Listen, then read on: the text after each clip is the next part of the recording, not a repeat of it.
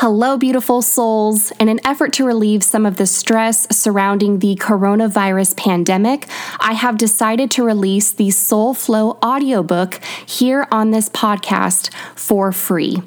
There are 15 chapters in total, 17 if you count the introduction and closing thoughts, and a new chapter will be released daily starting Friday, March 20th, 2020 through Sunday, April 5th, 2020. Please enjoy this free audiobook, and if you'd like to support me and my work, consider leaving a review on Amazon or for this podcast, following me on social media. My Instagram handle is author Kristen Martin, posting about this book to social media, and sharing this podcast and my other resources, which you can find linked in the show notes, with your friends and family. I am sending love and light to you all during this time. Enjoy the audiobook.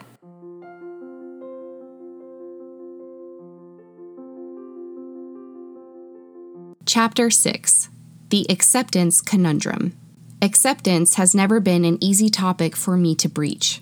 I'd be lying if I said that this wasn't the fifth rewrite of this opening paragraph, and this entire chapter for that matter. Acceptance is something I've struggled with for most of my adult life, except I never would have admitted that that's what it was. But for so many years, I did things because it was accepted in the eyes of others the norms of society, the status quo. And as much as I'd sit there and say, I don't care what other people think about me, ultimately, I did. Ultimately, I still do. Look, we're human. It's logical to want to be liked.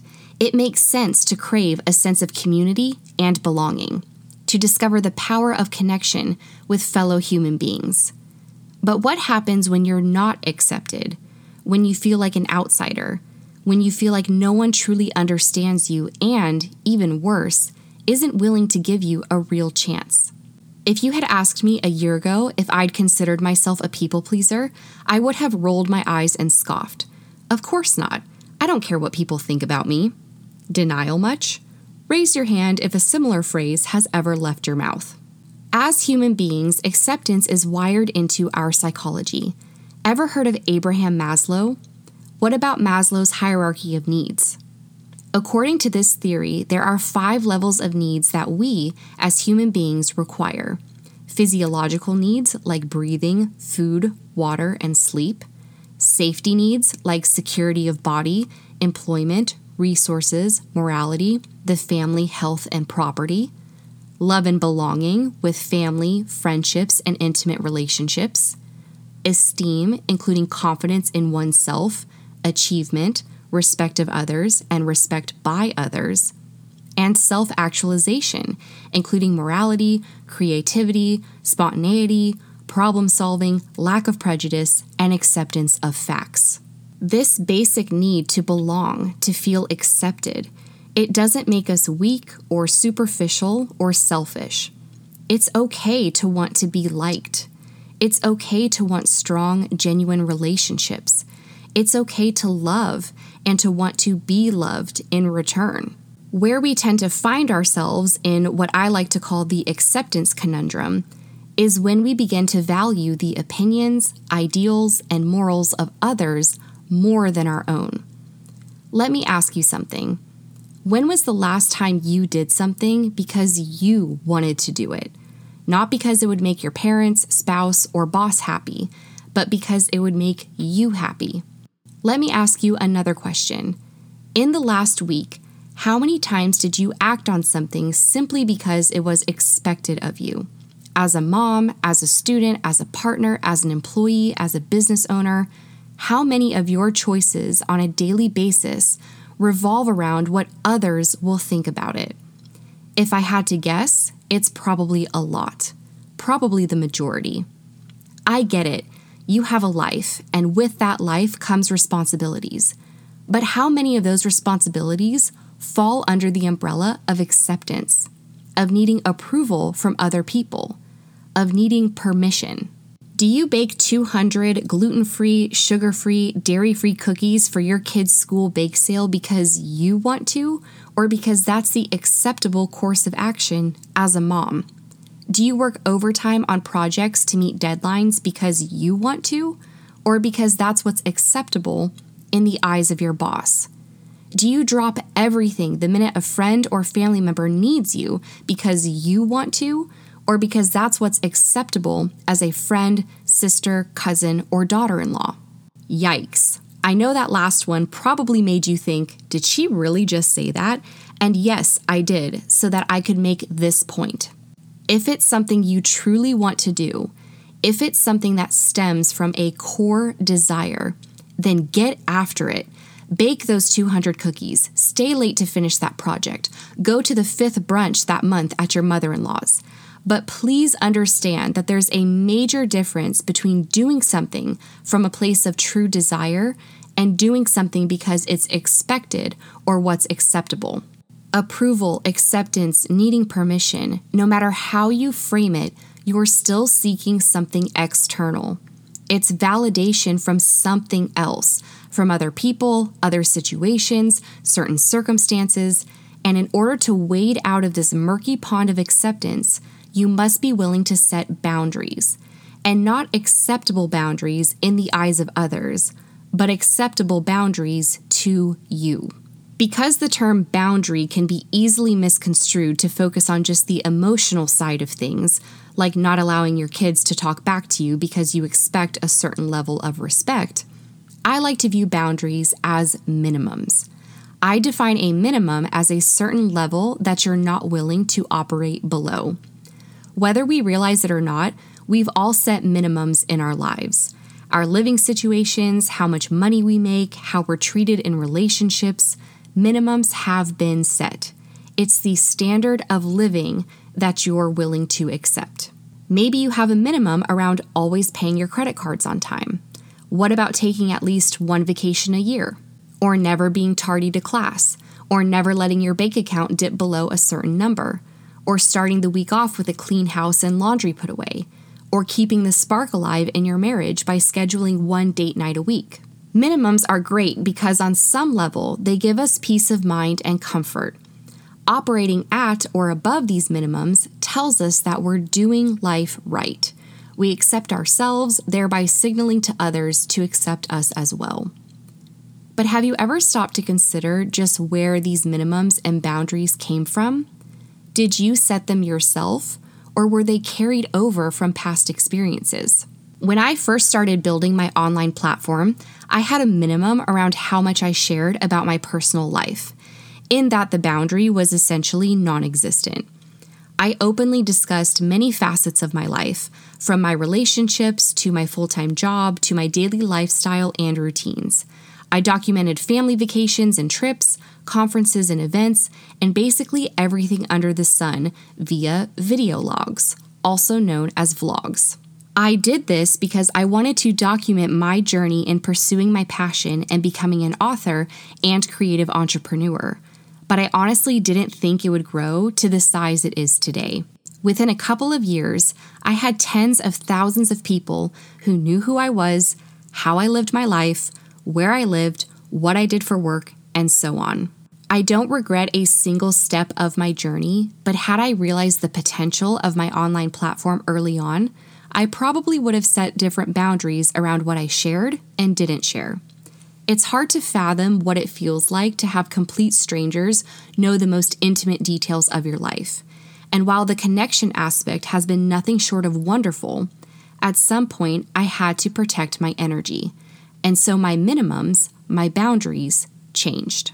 As things change and we evolve, our boundaries will also change and evolve. I'm more cognizant of what I share on my platform and the potential implications in doing so. I encourage you to look at every area of your life and identify what boundaries you have in place, what your minimums are, and where they came from. Do you start the week off with a clean house because it's what you truly want to do, or because your mother told you that that's what a good housewife does? Do you pinch and save every last dollar, even though you have a decent amount in your savings account, because it makes you feel secure, or because your financial advisor told you that your future depends on it? Do you stay at your job because you truly love it, or because that's what a responsible adult does? Once you identify your minimums and where they originated from, you may come to the realization that everyone but you had a part in writing the rules for your life.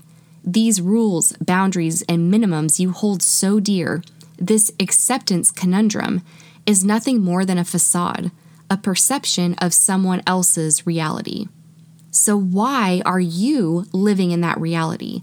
When did you decide that this was acceptable for you? Did you ever? The root of the acceptance conundrum is lack of self love, or put another way, lack of self acceptance. If you don't love yourself, if you don't accept yourself for everything that you are, of course you're going to feel rejected. Of course you're going to feel inadequate. If you speak poorly to yourself, think self deprecating thoughts, and use sarcasm as a way to communicate, then you're setting a minimum for how other people should treat you. If you don't treat yourself with love, kindness, and compassion, how can you expect other people to? In my life, I have what I consider to be a close relationship with someone who struggles with acceptance. I see the emotional burden she carries, the constant worry on her face, the overanalyzing of every situation, the paranoia that others are always judging her. It's hard for me to really categorize this relationship as close because her self expression is so limited that it might as well be closed off entirely. Try as I might to ask the right questions, I get one word answers. Try as I might to ask for advice, I get merely a shoulder shrug and a long bout of silence. Try as I might to express my feelings and emotions, I'm met with an exaggerated eye roll and a sarcastic tone. Perhaps this relationship isn't close at all. When we lack self love, we lack self acceptance. We don't express our opinions because we don't want to rock the boat. We settle because going after what we really want might upset this person or disappoint another. We never truly open up because it's safer to keep everything in. The cost? Isolation, alienation, and possibly even depression. How ironic. The thing you fear, this lack of acceptance, is the very thing you'll end up getting if you listen to that fear. Your actions will result in discord. And what's worse is that because your soul flow is tethered to self love, because they are inherently connected, one cannot be experienced without the other. To need acceptance is to fear rejection, and yet facing and overcoming rejection is crucial in reclaiming your self love. It's a catch 22. Self love is required in order to experience soul flow, to experience your true state of being, your oneness. I haven't come across a single person who hasn't felt rejected, judged, not good enough, or misunderstood at some point in their lives. It's almost too easy to take these feelings to heart, and that's exactly what fear wants you to do. It's trying to keep you safe from potential hurt, but in doing so, it limits your experiences. It keeps you from living your life. Just as art is subjective, so is rejection. Okay, so there's someone out there who said no to you, doesn't like you, or doesn't understand you. So what? Who is that person anyway? What makes them qualified to assess your worth? And why do you care so much about their opinion? If I had to guess, this person is probably a complete stranger. I've lost count, but there are so many emails I've sent and applications I've submitted to speak at conferences and events that have been rejected. When I first queried the Alpha Drive, my debut novel, I received numerous rejections. Over the course of my life, I've heard the word no more than I've heard the word yes and you want to know something, that excites me. It excites me because it's the universe's way of nudging me in the right direction. It's a signal that I get to try another route, open another door, create a new opportunity, one that is better aligned with my life path and soul purpose. Instead of fearing rejection, I embrace it. If those Ivy League schools hadn't rejected me, I never would have gone to Arizona State University, which just so happened to inspire the setting in my debut novel, The Alpha Drive. If the company I worked for hadn't rejected me for certain promotions, I wouldn't have had the time to pursue writing my novels. If literary agents hadn't rejected those novels, I wouldn't have pursued self publishing, which means my platform, as I know it, wouldn't be what it is today. Heck, it may not even exist. I've created what I've created because of rejection. I've built an empire from that rejection. That is damn powerful, if you ask me. And so every time I hear no, it actually means yes. Yes, because something even better awaits, something I get to create. I accept rejection as a part of my journey here on this earth because it's inevitable. When I'm unsure of what's next, rejection steps in as divine guidance. Embracing rejection has led me to self love because when you embrace rejection, you no longer look for external validation. Why would you when you accept yourself? That's the only acceptance that actually matters.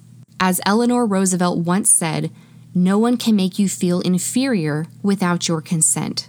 So stop hiding yourself for fear of being rejected or misunderstood. Take your power back, protect your energy, don't let others dictate what's acceptable to you, where you draw the line, what rules you want to play by. Write your own damn rules. You sure as hell don't need anyone's permission. But deep down, you already knew that, didn't you? Reflection In what areas of your life do you feel like you need permission, approval, or acceptance? Write down your current minimums in these areas and identify where these minimums came from. If it's an expectation someone else put on you, ask yourself if it's actually acceptable to you. If it's not, then write a new minimum. Then write down the past rejections you faced that have made you feel like you can't live your life the way you've always wanted. How have those rejections benefited you? How will you commit to embracing rejection in the future?